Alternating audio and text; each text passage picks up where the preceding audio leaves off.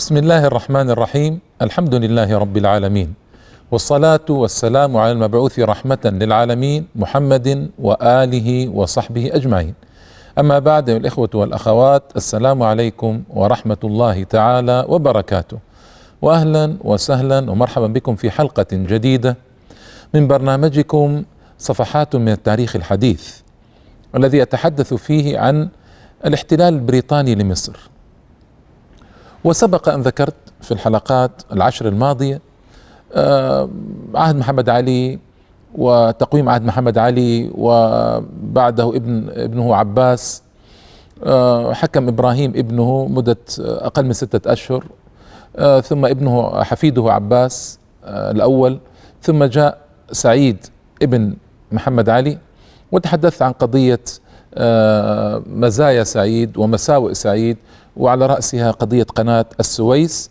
وموافقته لإنشاء القناة. موافقته كيف لحفر القناة ووصلها وصل البحر الأحمر البحر الأبيض المتوسط وقلت إن ذلك كان أكبر خطأ في تاريخ سعيد وأنه حكم على مصر بالارتهان للأجانب لمدة طويلة جدا من الزمن بعد ذلك وأدى إلى احتلال مصر فعليا وفقدانها استقلالها. وفي الحقيقة مات سعيد وعنده مشكلتان كبيرتان. حتى أذكر الإخوة حتى أن التاريخ يرتبط مع بعضه بعضا لابد من التذكير. مات سعيد وخلف مشكلتين ضخمتين. أولاهم مشكلة قناة السويس التي تمت في عهد آه، خلفه الخديو إسماعيل الذي نتحدث عنه إن شاء الله في هذه الحلقة وما تلاها من حلقات. ومشكلة القروض الأجنبية التي فتح بابها بدون داع وتضخمت إلى شك بشكل خيالي في عهد آه، الخديو إسماعيل من بعده. الخديو إسماعيل ابن إبراهيم هو الذي نتحدث عنه إن شاء الله تعالى في هذه الحلقة.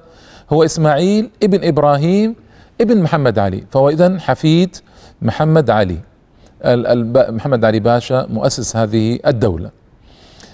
حكم آه، سبعة عشر عاما تقريبا سبعة عشر عاما تقريبا من سنة 1279 هجرية إلى سنة 1296 هجرية.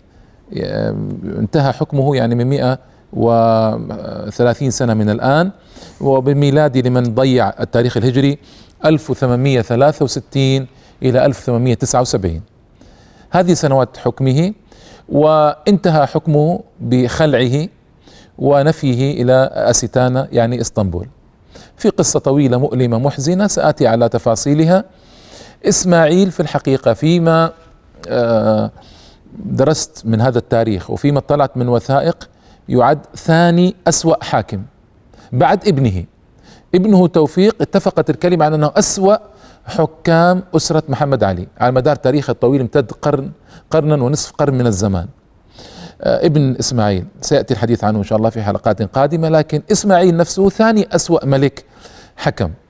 آه، مع أن عهده وصف بأنه آه، من ازهى العهود وأحسن العهود من ناحية التقدم لمصر. حتى أن بعض الناس وصفه وقال هنالك قرن كامل من الارتقاء والتطور ما بين عهد سعيد وعهد إسماعيل. مع أن إسماعيل بعد سعيد مباشرة لكن وصف التطور الذي جرى في عهده كأنه مر قرن على مصر من التطور والارتقاء وكذا. ولماذا؟ هو عهده في الجملة كان عهد نهضة وتقدم لولا التصرفات التي غطت تماما على كل مزاياه كما حدث مع سعيد. وأنا ذكرت هذا من قبل قلت إن المزايا التي آه، زينت عهد سعيد وهي مزايا لطيفة وجليلة في الحقيقة وذكرتها بالتفصيل غطى على عليها كل كلها مشكلتان مشكلة إذنه إذن مشكلة إذنه بفتح قناة السويس والمشكلة الأخرى فتح باب القروض الأجنبية وما جرت على مصر. هاتان قضيتان جرت على مصر وبالا وأي وبال هو. عهد إسماعيل كان فيه مزايا أيضا منه منها أنه اهتم بالتعليم والعلم. سلفه سعيد ما اهتم بالتعليم بل بالعكس كان يقول مقولة عجيبة. ما تتفق مع توجهه العام وميله الأوروبيين كان يقول إن الشعب الجاهل أسلس انقيادا للحاكم من الشعب المتعلم. فرفض أن يتوسع في التعليم سعيد مثل أيضا سلفه عباس الأول. لكن جاء إسماعيل ووسع التعليم بشكل كبير فالتصق بعهد محمد علي أكثر. يعني محمد علي هو أبو الأسرة وهو فعلا اعتنى أو عني بالتعليم عناية جليلة. هذا لابد أن تذكر المزايا. وقد ذكرت السلبيات والنقائص عهد محمد علي لكن لابد أن أذكر المزايا الآن. أنه عني بالتعليم عناية جليلة ورائعة. وهذه النتيجة أنه تابع جده في قضية التعليم. وفعلا آه، تعليم انتشر والمعاهد انتشرت والمدارس انتشرت في مصر على وجه كبير وجليل. آه، من مزاياه أن أكمل فتح السودان. السودان آه، الطبيعي يعني بمعنى أن الواصل إلى المحيط الهندي. لأن وصلت وصل المصريون تقريبا إلى القرن الإفريقي والصومال وهذه المناطق. كما سيأتي الحديث ربما اعرج على ذلك قليلا. فالسودان الطبيعي بحدوده الطبيعية آه، إلى المحيط الهندي هذا وصل في عهد إسماعيل. أكمل فتح أكمل فتح السودان. وهذه أيضا مزية لأن أي اجتماع بين الدول العربية والإسلامية هو أمر محمود. نتطلع إليه بلهف وشوق. في ظل التكتلات العالمية ضدنا وفي ظل المجابهات العالمية التي تفرض نفسها آه، ومؤامراتها وكيدها على العالم الإسلامي نحن بحاجة لتكتل إسلامي وعربي.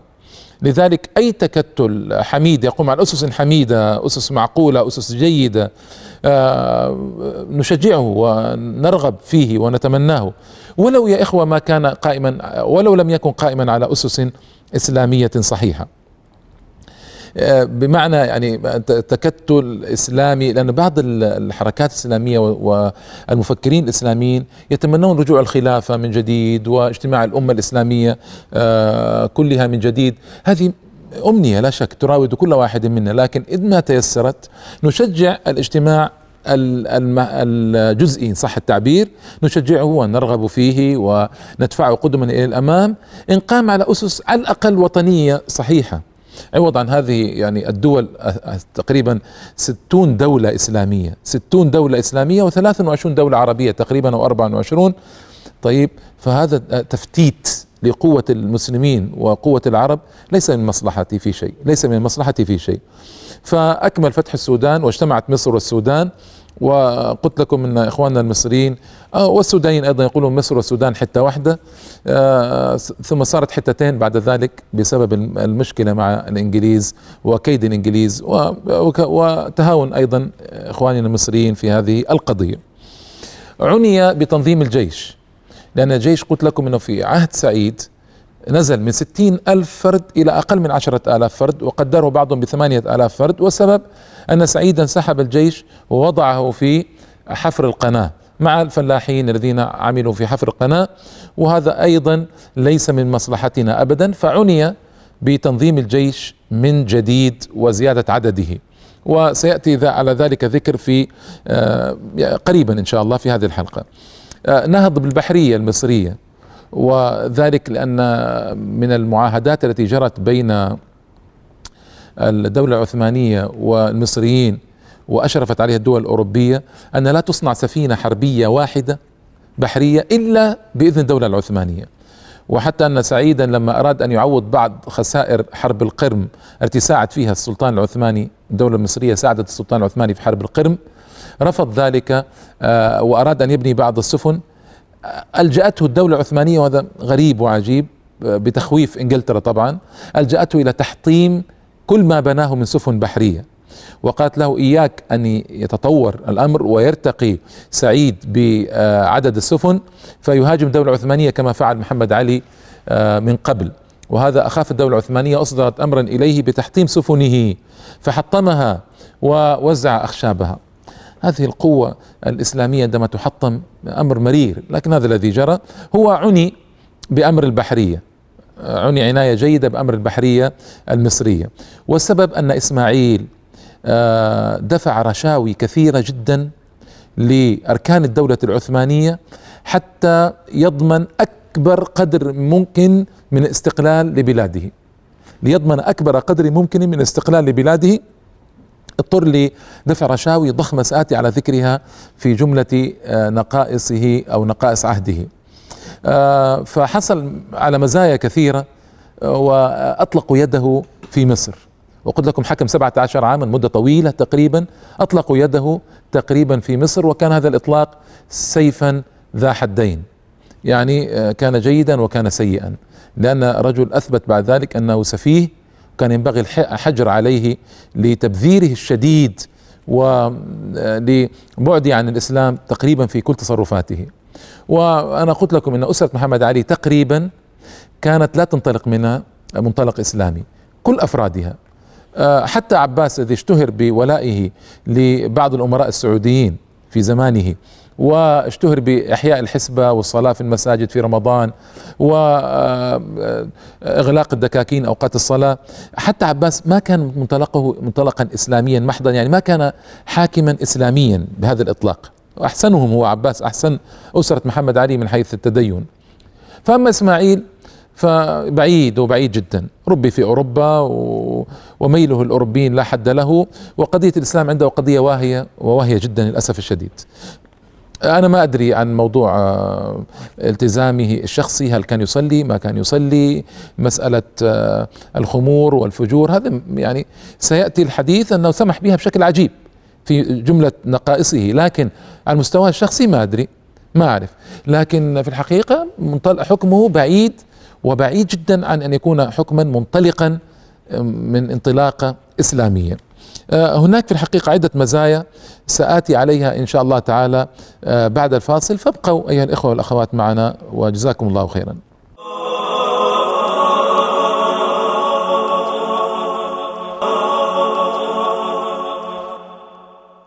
السلام عليكم مرة أخرى أيها الإخوة والأخوات. آه، كنت تحدثت قبل الفاصل عن مزايا عهد إسماعيل وكان فيه مزايا للإنصاف مزايا جيدة. آه، من هذه المزايا أن أسس الجمعيات العلمية على النسق الغربي الأوروبي والجمعيات العلمية يعني جمعية جغرافية جمعية تاريخية جمعية طبية هذه الجمعيات مهمة مهمة ولا بد أن تنشأ في ديار الإسلام لسمو غرضها. ونحن بالمناسبة مصر تقدمت تقدما رائعا جدا في أواخر القرن الثالث عشر الهجري التاسع عشر الميلادي وكما قال الأستاذ رشيد رضا في المنار إن بعثة يابانية يابانية انطلقت من اليابان إلى مصر لتدرس أسباب رقي المصريين وأسباب حضارة المصريين وكيف حصلوا عليها. تصوروا اليابان تصنع ذلك. وأين اليوم اليابان؟ وأين مصر؟ ويعني والسبب هو أن هذه النهضة التي جرت منذ زمن محمد علي لم تكن على الأسس الإسلامية للأسف فما حفظ عليها حفاظ المسلم الصالح على مكتسباته وموروثاته. وفي الوقت نفسه آه، ما استمرت استمرارا طبيعيا. كانت تواجه بعقبات وحواجز وهذا يأتي يلغي المشروع الفلاني والحاكم الذي بعده يلغي كذا ويبقي كذا وينشئ كذا. يعني ما كانت سلسلة سلسلة متصلة من آه، المشروعات التي يكمل بعضها بعضا يعاون بعضها بعضا والسبب أن البلد آه، قائمة على حكم فرد وليست قائمة على نظام مؤسسات يعني حكم مؤسسات يكمل بعضها بعضا. وهذه نقطة طبعا آه، سآتي الحديث عنها إن شاء الله تعالى. أيضا أرسل البعثات العلمية الاستكشافية لمجاهل إفريقيا وشجع الأوروبيين على اكتشاف إفريقيا وهذا من أيضا من مزايا إسماعيل لأن إفريقيا لم تكن مكتشفة كما نعلم وحتى منبع النيل ما كان مكتشفا وبحيرة فيكتوريا بعد ذلك. فهذا كله اكتشافات شجع عليها إسماعيل شجع الأوروبيين ومهد لهم وسهل لهم الطريق لأنه كان طبعا آه، مدخل إفريقيا من السودان كان يملكه إسماعيل. اهتم بالعمران ونهض به وأنشأ أشياء جيدة لا بأس بها. آه، أيضا آه، وهذا انتشرت بعض الصحف في عهدي كانت صحف حرة. هذه لاول مرة تجري في تاريخ مصر. صحف حرة تتحدث بنوع بقدر كبير من الحرية في زمن إسماعيل. وهذا أمر آه، يعني يذكر له فيشكر عليه. العمل المهم والمهم جدا آه، في ظني أنه وهو أفضل أفضل مزاياه أنه خفف قليلا من الشروط المجحفة لقضية آه، شق قناة السويس. آه، وأنا ذكرت لكم في زمن سعيد أن شق قناة السويس تم بموافقة سعيد الخديو سعيد وكان كانت الموافقة فيها شروط مجحفة جدا في حق مصر مثلا قضية الأملاك على طرفي القناة آه، لمسافة كيلومترين على كل جانب أعطيت آه، للشركة. آه، قضية السخرة. 80% من العمال المصريين مسخرين مسخرون للعمل مجانا تصوروا. على الأقل الشركة ما تدفع لهم وعشرون بالمئة تدفع لهم الشركة قرشا واحدا في اليوم ولا تهتم بهم من الناحية الصحية ولا تلتفت إليهم. فكانت مأساة ومهزلة. هو في الحقيقة حاول أن يخفف وأن يقيم بعض العراقيل أمام المشروع لكن فكرة المشروع نفس آه، نفسها كان هو مهتما بها ومشجعا عليها. آه، ولو عرقلها لعرقلت. ولو مضى عليها ما مضى من مدة لماذا؟ لأنه هو قادر على ذلك. يعني مثالا لو قال لهم أنا ألغيت المشروع فسيسقط في أيديهم لأن من أين سيأتون بالعمال؟ ومن أين وهذه دولة لها سيادة؟ فكان ممكن يعطل المشروع تماما ويجنب مصر بعد ذلك ويلات عظيمة من الاحتلال ومن المشكلات التي لا حصر لها وسآتي عليها. لكن آه، كما قلت لكم من قبل حاكم مستبد برأيه ليس هناك زعامات شعبية تنبهه وتوقظه قوية كما كان الحال أيام عمر مكرم ومحمد علي. آه، ما كان هنالك قيادات تقنية قوية تكنوقراط كما يسمى اليوم تبين له خطورة الأمر. وربما كان شيء من هذا موجودا وما سمح به لكن في النهاية الحكم الاستبدادي الفردي أكبر كارثة على الأمة لأنه يؤدي بها إلى هذا الذي نراه ونشاهده. لكن الشركة طبعا وقفت له بالمرصاد وذكرته بشروط آه، أو بالعقد الموقع مع سعيد ففكر في أن آه، يأتي بحكام. من هو الحكم الذي اختاره يا إخوة؟ حتى نعلم أن الإنسان إذا ما كان هناك توفيق من الله سبحانه وتعالى له فإنه يخطئ ويخطئ جدا. وهذا هو يعني للأسف الشديد الوضع. أتى ب آه، فيليب الثالث آه، ملك فرنسا ليحكم بينه وبين الشركة الفرنسية. بالله عليكم هل سيحكم ملك فرنسا لإسماعيل ويترك شركته ويترك شركة بلادي التي تدر عليه ذهبا والبقرة الحلوب؟ مستحيل طبعا. ف يعني ما أدري فيك الخصام وأنت الخصم والحكم. ويلتجئ إلى إلى ملك فرنسا حاكما بينه وبين الشركة الفرنسية. كان اختار أي ملة في الأرض غير ملك فرنسا أي شخص في الأرض غير ملك فرنسا. لكن الرجل أوروبي النزعة آه، فرنسي التوجه والميل والهوى. فانظروا كيف يعبث الهوى بالعقول والأفكار حيث يؤدي به أن يذهب إلى ملك فرنسا ويطلب منه أن يحكم بينه وأن يكون حكما بينه وبين الشركة. المحاصل ملك فرنسا حكم بعودة بعض أو جزء من الملكية. آه، إلى مصر ملكية أراضي حول القناة والجزء الأكبر وحكم بتعويض تدفع مصر تعويضا بملايين الجنيهات للقناة آه، لشركة القناة مقابل ذلك الرجوع. أما العمال فحكم ببقائهم لكن بشروط مخففة وإرجاع بعضهم. كان إسماعيل يصر إصرارا كبيرا على إرجاع قدر كبير من العمال. والسبب؟ أن في زمن إسماعيل آه، قامت الحرب الأهلية في أمريكا. هي قامت قبل يعني قامت قبل زمن إسماعيل آه، الحرب الأهلية. لكن آه، كانت متواصلة في زمانه وهذا أدى إلى ارتفاع سعر القطن ارتفاعا كبيرا جدا. لأن أمريكا كانت من دول مصدرة للقطن مزارعها طبعا يقوم عليها العبيد السود الذي جلبتهم من أفريقيا المساكين كانوا يقومون على زراعة القطن. فلما صارت الحرب الأهلية بين الولايات الجنوبية في أمريكا والولايات الشمالية حصل ما حصل من ارتفاع سعر القطن في العالم. فرأى إسماعيل أنها فرصة كبيرة جدا ليعود الفلاحون إلى مزارعهم ليزرعوا القطن. لارتفاع سعره في العالم فهذا سيدر على الخزينة المصرية اموالا هائلة وربما تمكن تسديد الديون الضخمة التي كانت عليه. هذا كان تفكير إسماعيل. لذلك حرص كل الحرص على قضية إرجاع عدد كبير من الفلاحين إلى مزارعهم من أجل قضية القطن هذه. وفعلا استمات في القضية. والذي حصل طبعا أن نادت بريطانيا آنذاك بإلغاء السخرة في مصر. وقالت إن السخرة يعني تسخير العمال التي تجري في القناة هي أشبه بالرق. أشبه باستعباد البشر. ونادت بريطانيا بقوة في العالم آنذاك بهذا وكانت أول دولة في العالم وتقوم مقام أمريكا الآن. وحتى في الدولة العثمانية أقنعت السلطان بهذا سلطان عبد الحميد.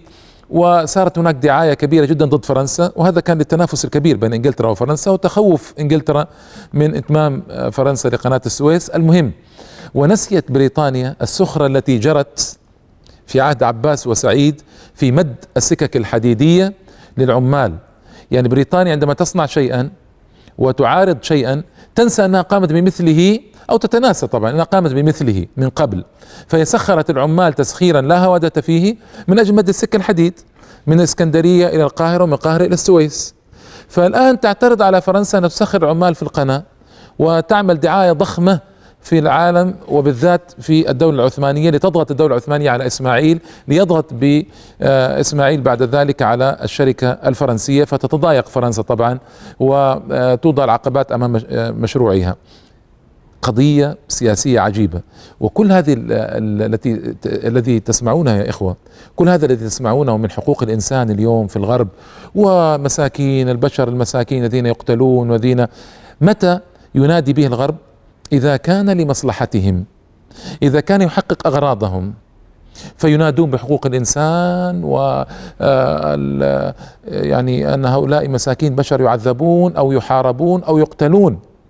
بينما يغضون الطرف عما يجري في فلسطين من قتل يومي للفلسطينيين واعتقال أكثر من أحد عشر ألف فلسطيني في السجون في ظروف بالغة الصعوبة واحتلال البلاد وقهر العباد يغضون الطرف عنه ولا يتكلمون عنه أبدا.